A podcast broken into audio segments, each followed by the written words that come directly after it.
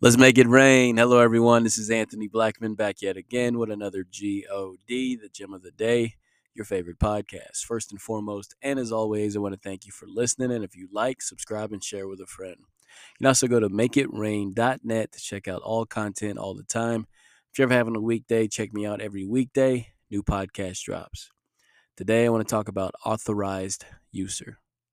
But before we do so, let us pray. Dear Heavenly Father, we come to you thanking you for your love, your mercy, and your grace going before us and setting our crooked path straight. We thank you in all these things in Jesus' name. Amen. With that being said, authorized user. Now, you know anything about credit, credit cards, you know what an authorized user is. It's someone who has the benefit of using someone else's good credit. They're benefiting off of someone else's good credit. They're an authorized user. So, say I have good credit, I can sign you up under me to reap the benefits of my good credit. You're an authorized user. In a nutshell, that's kind of what it means. Now, in a spiritual sense, we know that Abraham was credited righteousness for his belief in the word of the Lord. It says in Genesis 15 6, he was credited righteousness. So he had good credit with God because he believed what God said. As Christians, when we accept Christ into our hearts, we accept the word. That's what we are saying. We are saying that we believe what God said. Therefore, we have good credit with God through faith because we believe what God said. We are now authorized users. that good faith has been handed down to us that good credit has been handed down to us. We can now lean on that. We can now use that because we've been blessed by grace to be an authorized user. So I said all that to say this. There's a verse in Acts chapter 19 and starts on verse 11. It says, Now God worked unusual miracles by the hands of Paul, so that even handkerchiefs or aprons were brought from his body to the sick. Now, starting once again on verse 11. Now, God worked unusual miracles by the hands of Paul.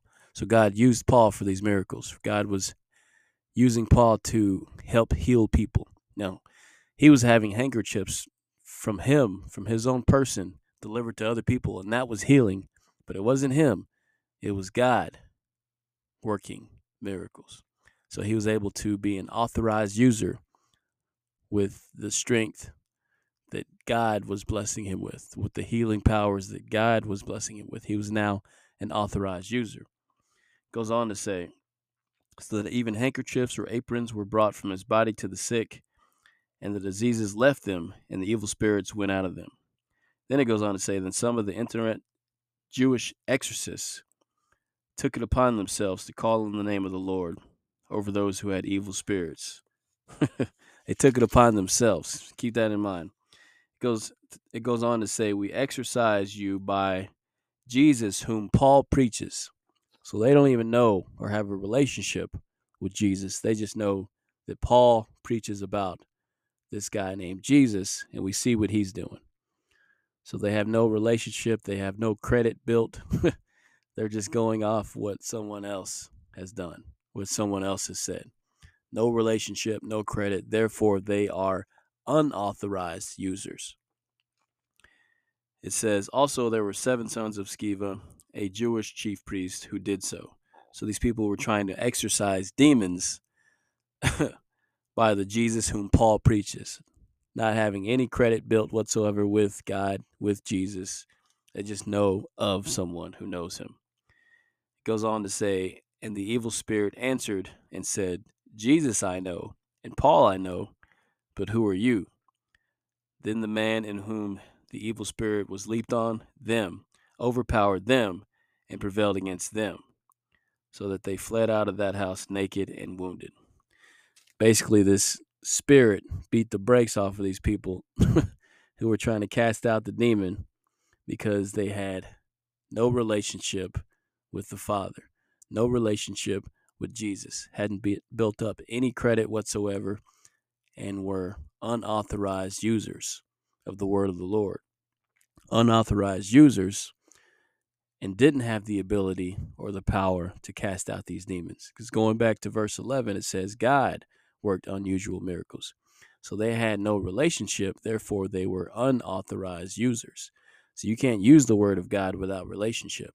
And if you do, it won't go so well for you. You want to be an authorized user.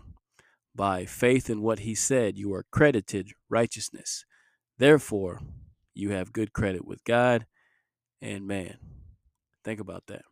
The G-O-D, God bless.